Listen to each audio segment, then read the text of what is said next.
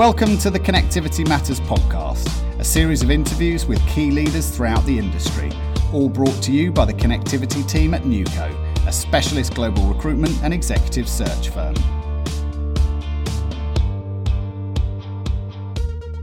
Welcome to the Connectivity Matters podcast, a mini series special we're holding to put a spotlight on diversity and women in the industry. Your hosts today are me, Abby McMaster, an associate consultant here at Neuco, and Alistair Wilson, a consultant here too. And we're very, very excited to be joined today by Alex Foster, Director of Division X at BT. Alex is recognised by computing as one of the top 100 UK leaders, IT leaders as one of the most influential women in fintech, and BT nominated Mentee for 30% Club. And we're delighted to have her with us today. So, Alex, a huge welcome to the show. Thank you. Um, so to get us started, um, we always love to ask people the same question, and that is, how did you first get into the connectivity industry? Uh, well, how did I first get into to my role? Actually, I probably had two careers. I started uh, my life in investment banking um, and I then transferred from investment banking into into telecoms. And when I first came into BT, um, I had responsibility for our Radianz business, which was absolutely connected to financial services. So um, it's perhaps not the traditional route uh, so from university into investment banking, and then a transfer of career, those transferable skills from one set of organizations to to another. So slightly different, perhaps, to some people. Yeah, absolutely. It's um it's so kind of nice to see how the transferable skills can lend itself so well across industries, for sure. Um, and as you're someone that's kind of been so successful and and, and advanced in your career um, so significantly, um, particularly now in such a well-established company. Um, is there kind of a key achievement over the over the years that you're most proud of? I think the achievements that I'm most proud of is, you know, whenever we have leveraged the power of, of technology in business. And funnily enough, actually, whether that was in investment banking when we went from the age of voice into electronic trading and seeing how electronic trading, um, along with regulation, could create differentiation in the market. But exactly the same in BT, helping customers, you know, whether it was those first cases of, of using blockchain, the, the first cases of really using artificial intelligence to help customers or the first cases of digital twins and, and the metaverse. So for me, it's absolutely those big highs, those big achievements have always been pivoted on cutting edge technology and really leveraging the power of that to be able to create a differentiation for, for our customers. Certainly, certainly, it's um, it's is very impressive, and uh, as we're seeing it far more now, um, kind of us in our everyday life. Um, yeah, it's crazy to see how far it's come. Um, fantastic. Okay, so in terms of kind of um, your career so far, have you had any kind of key mentors that have stood out to you um, and, and kind of led you to to where you are now? I've been incredibly lucky with the mentors and sponsors that have that I've had um, across my career. Um, whether I was in banking or now in telecoms, and actually, that's really made a made a difference. Actually, you know, somebody just giving you that nudge and saying, "Actually, go and you know, go and go and you could go and do that," or actually, I think you need to have a little bit more of this skill or that skill to to augment your current skills. So um, people mentoring you, nudging you, um, and ultimately that sponsorship for you know I had one phenomenal mentor, and he then uh, uh, was both a mentor and a boss, um, and actually then stepping up into that director role here in BT. So absolutely, I've been incredibly lucky uh, with a number of uh, mentors, a number of sponsors, and, and a number of coaches. I think that I've also had the benefit of having coaches both internally and externally the ability to have an open conversation with somebody externally to give you that voice of independent uh, reasoning, uh, that voice just to, for you to be completely open and transparent with uh, with somebody, but at the same time having somebody who has your back internally and is going to put their hand up for you is vitally important. Absolutely. I think it's it's essential that we all have them for the encouragement as well as kind of the constructive criticism at the same time can be so um so kind of empowering to know where you where you're going. Um fantastic. Well thank you so much for that. I'm gonna pass now over to Alistair who's gonna um, ask you some questions about present and the future of the industry. Oh. Super. Cheers. Yeah, slightly slightly more technological focus, I suppose, for this this part. Um, so, Alex, you know, one, one thing I'm keen to kind of know, you know, 5G's been around for a few years now. Um, it's really starting to mature, should we say, as a technology. Um, you know, where do you see the next 12 months really, really, being the growth areas of 5G? Well, we're absolutely seeing uh, 5G, particularly private 5G, transforming industries. We're seeing private 5G being used in ports, being used in manufacturing, being used in stadium stadias, and being used um, across a plethora of other um, uh, industries. With that, that comes that high throughput, high resiliency, the ability to be able to to make decisions really, really quickly, and when it's augmented with other applications, uh, whether it's using things like CCTV and, and, and the application of artificial intelligence with that, so that you've got computer vision, whether it's actually worker safety actually using private 5G, perhaps in a port environment, actually you're seeing the ability to be able to make decisions very, very quickly. Um, and those decisions, more often than not, you know, whether it's around a forklift truck or whether it's around a crane, actually, it's really about the power of 5G for good, for heavy industry in particular, being able to there to help humans do their job, but also do their job uh, safe uh, safely. So we're seeing, you know, massive, significant uh, transformations, um, and actually, it's around, you know, what was, you know, a proof of concept is absolutely in play now, being used, and it's that augmentation, 5G plus IoT plus edge device, the ability to then be able to make decisions using cloud compute and the circularity of all of it. So, yes, seismic shifts, seismic and significant transformations.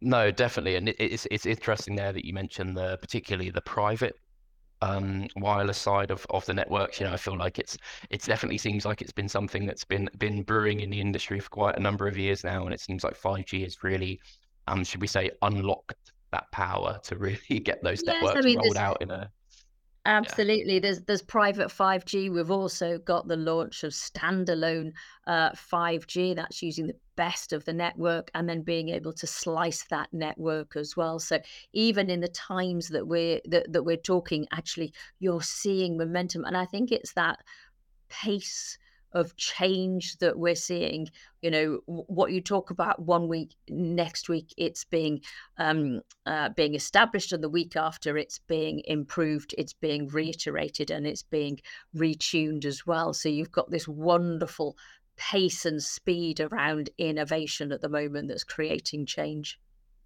Got you. Makes sense. And you've you've mentioned, you know, a, a few different use cases for for 5G and where where it can really be used to harness its power. Are there any particular imminent use cases of 5G that you're particularly excited about, areas of growth even that you think where it could be utilized a little bit better?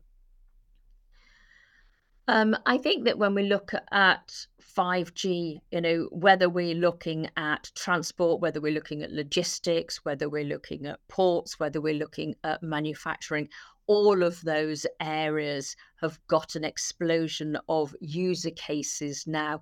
The other th- the other piece around it is 5G and how it plays into the sustainability uh, piece. You know, 5G actually, when you start to have a look at that, you know, much less uh, usage of of devices, you know, how it is then be able to provide all of that throughput, actually you get a sustainable benefit to it as well. So, you know, from heavy industry to logistics ports and transport, and then the wraparound from both a security and a sustainability point of view.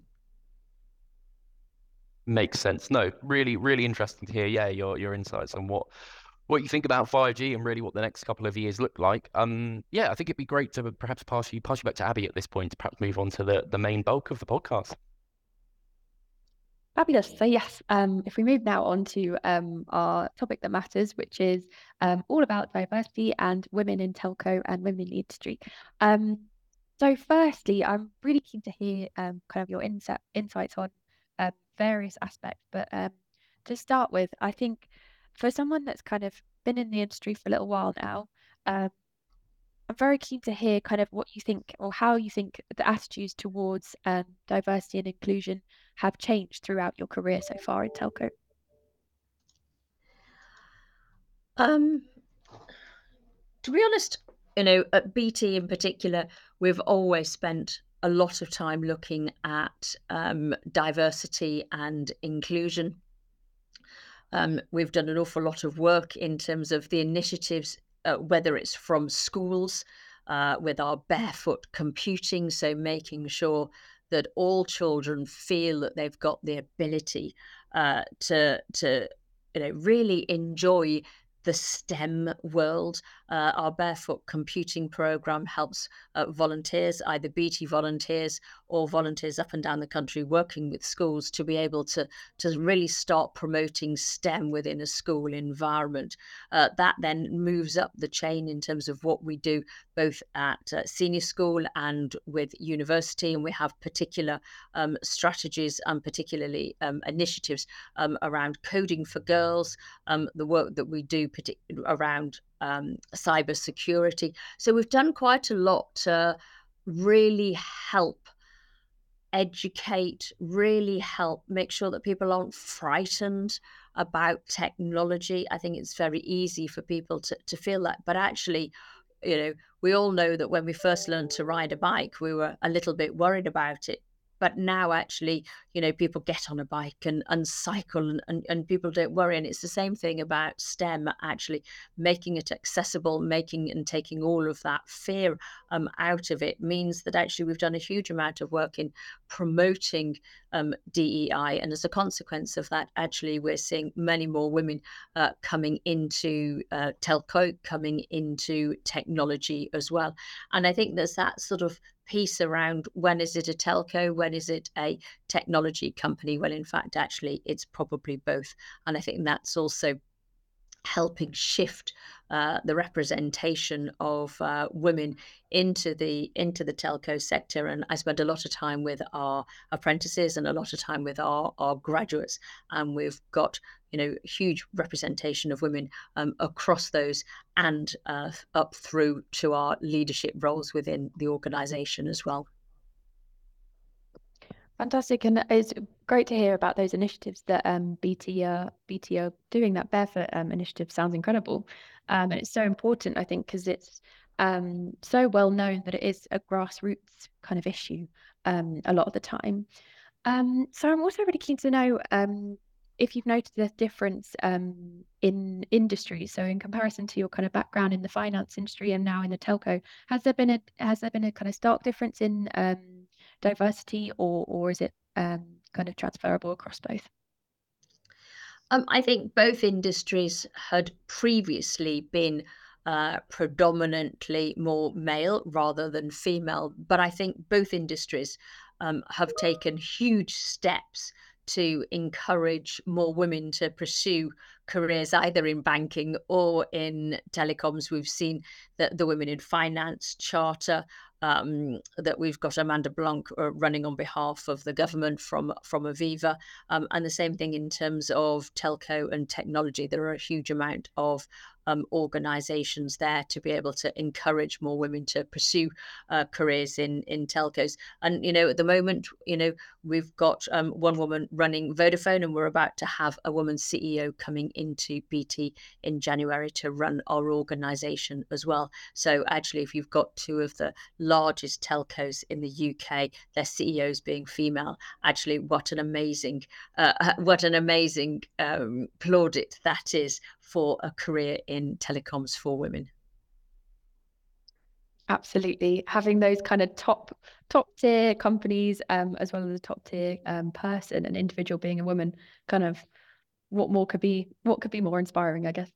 Um, okay fantastic. And what do you think that that um, does for the industry? How do you think that changes um, companies um, in particular maybe with bt what impacts do you think having a female ceo will have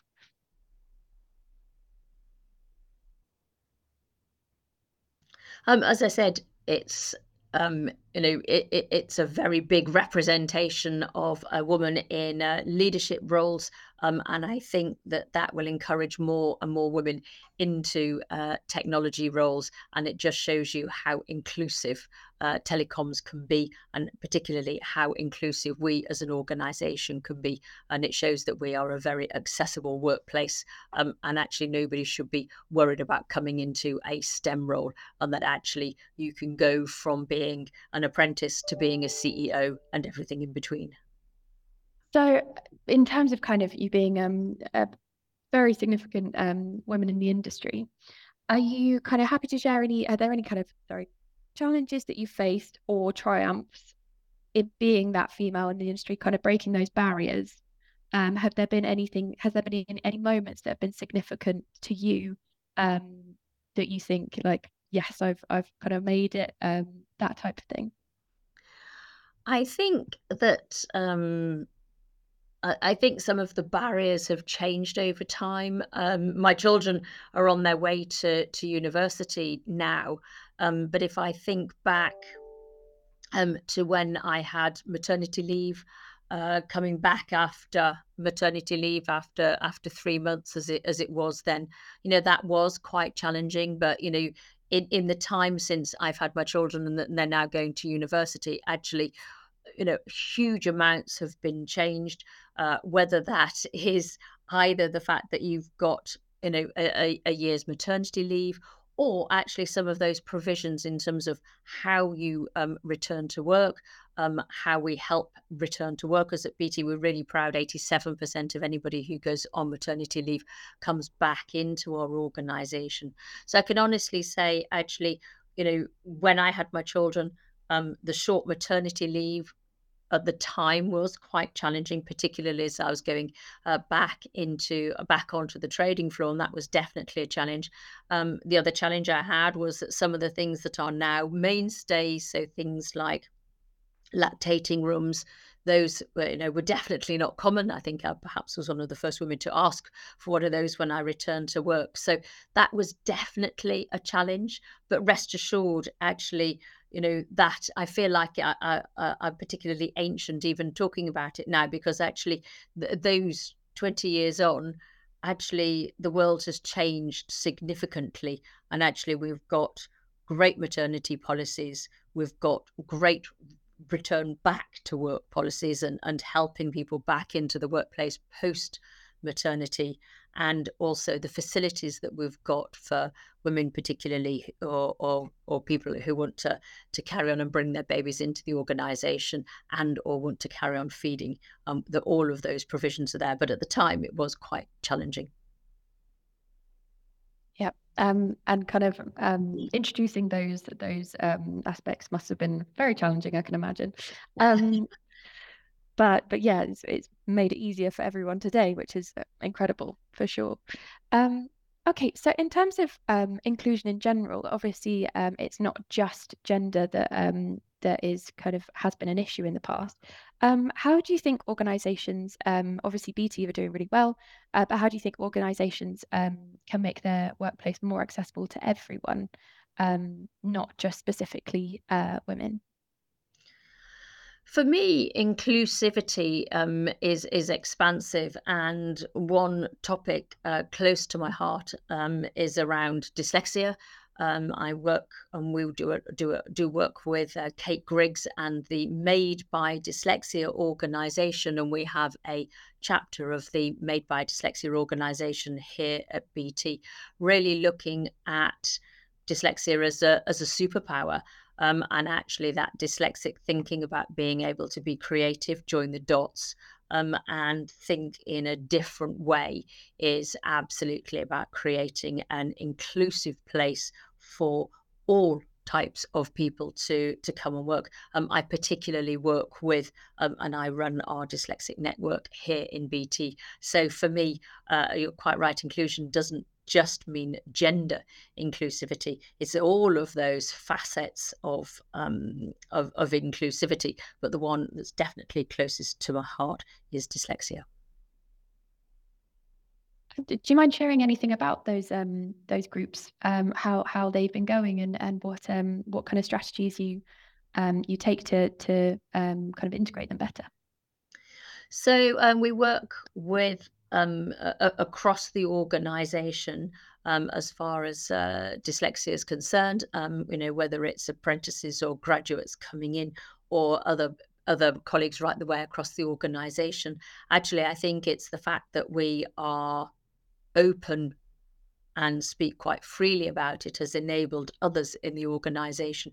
One gentleman said to me he'd never sort of spoken openly about it and it was the first time in his life he'd spoken about it and i think it's giving people the ability to be honest and to really recognize the skills that they bring to the organization.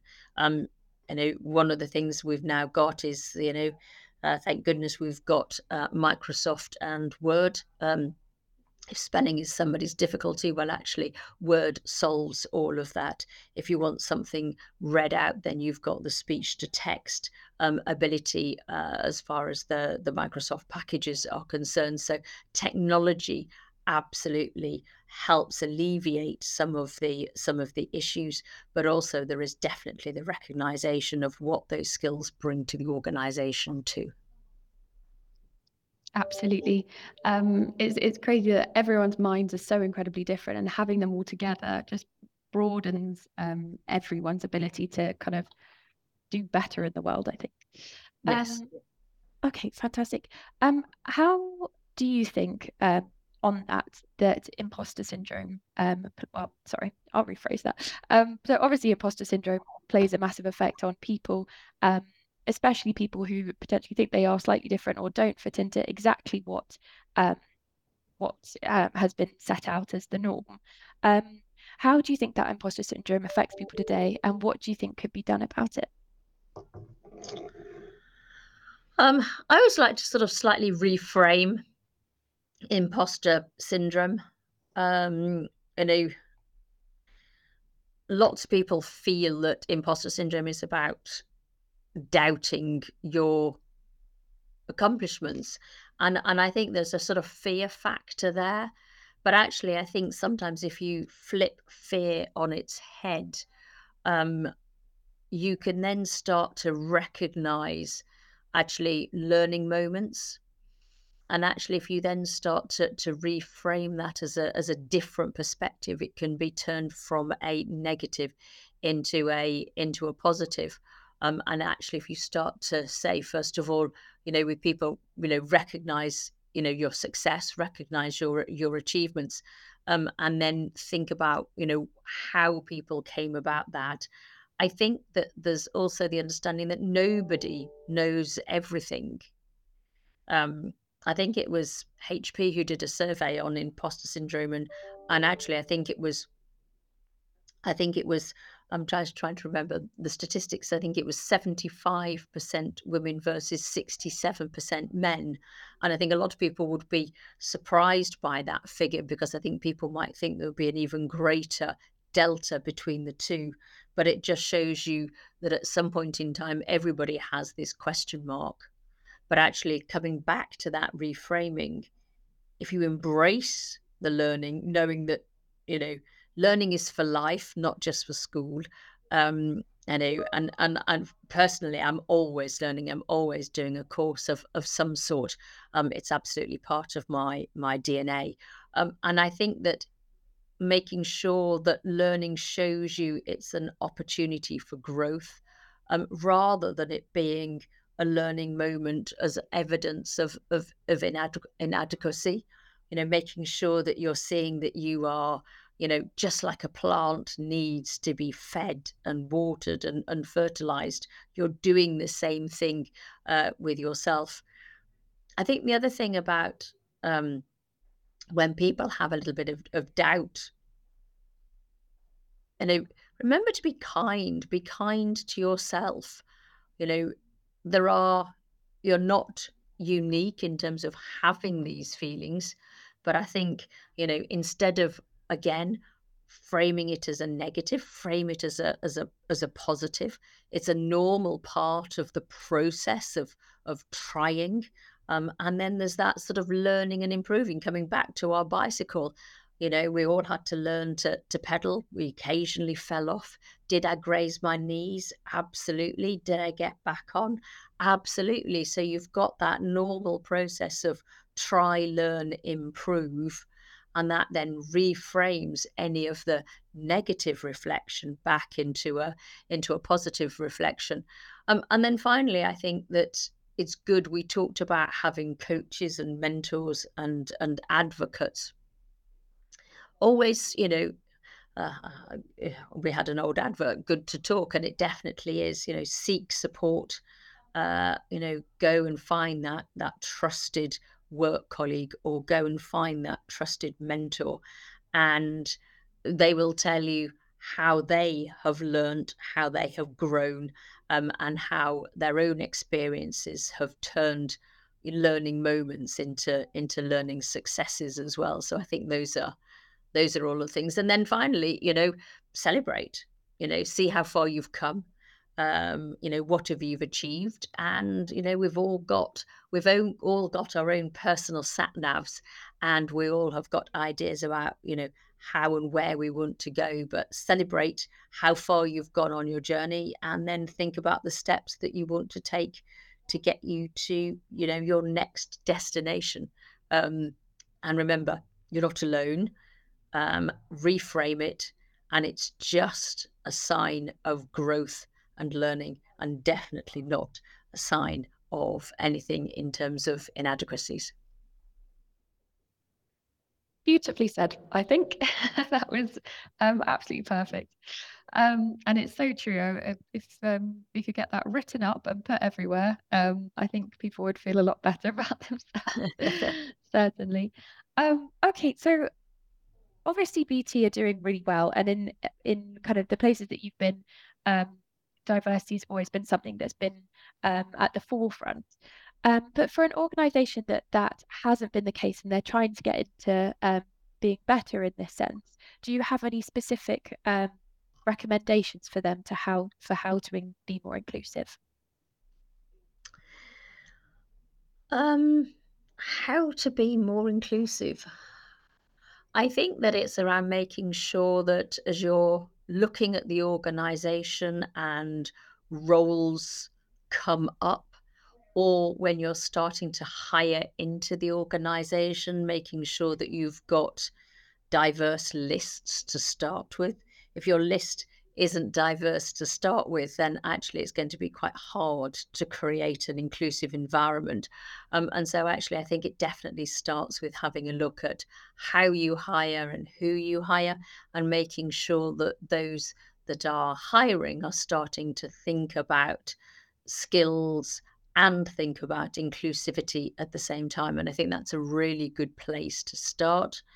I think that um, organizations that are, are on a journey can start to lean into some of the networks that are out there externally, uh, and whether it is the uh, things like women in technology or women in telco, or you know, there are you know each industry, nearly every industry has a network, and actually you can start to lean into that network, a from a learning point of view, but also B from a pipeline point of view, because actually your organization will start to show up as an organization for whom inclusivity is important.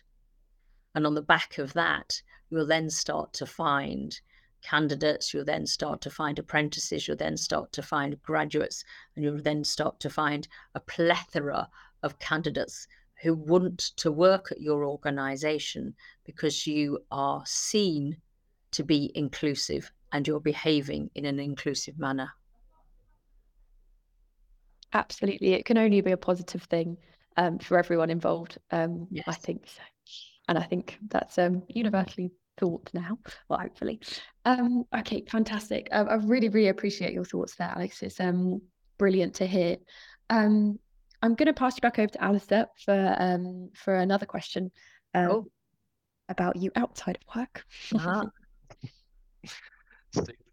Uh, yeah, so Alex, keen to keen to kind of find out a little bit more about you and yeah, what you like to do do outside of work. So I suppose uh, yeah, the first question is what what would the perfect weekend look for look like for you? Well, my perfect weekend, um, definitely hanging out with my uh, friends and family. Uh, that's really important to me. Uh, Monday to Friday is definitely busy uh, with work, but at the weekend, you know, is important to you know really spend time with my my friends and my family. But also, uh, one of the things that I really like, you know, I'm into my technology. Um, and I quite like when technology uh, works with uh, my uh, you know, my, my, going to the gym as well. And so I love uh, doing a thing called EMS, um, I gather Tom Holland used it to get into his Spider Man suit, so if it was good enough for him. Um, and that's uh, where it's a combination of uh, electromuscle stimulant uh, or stimulation um, at the same time as working out. So you've got the best of technology um, and you've got yourself to challenge as well. So uh, for me, a weekend is definitely friends, family, and doing an EMS uh, fitness class and then outside of that, um, I love gardening. I always talk to many of the people that I mentor uh, and many of my team. They will always hear some of my gardening analogies. You heard it earlier on about making sure that we feed, water, and fertilize ourselves for growth. And I always say to people exactly the same thing.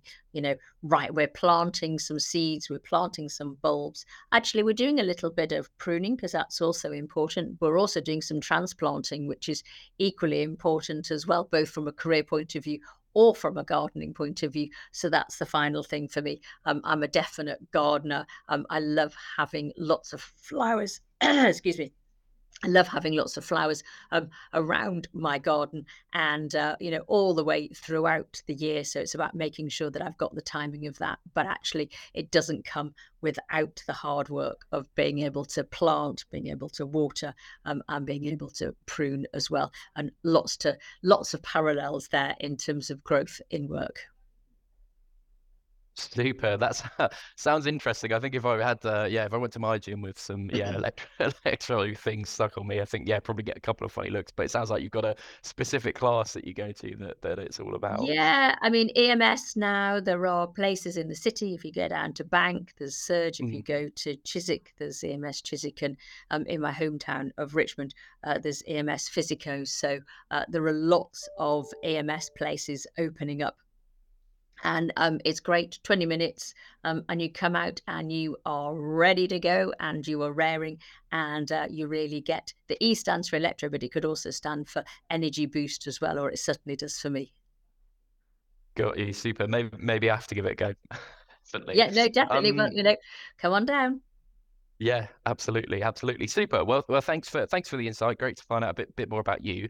Um, what I'll do is I'll pass you back to Abby for what will be the final question for today. Yeah.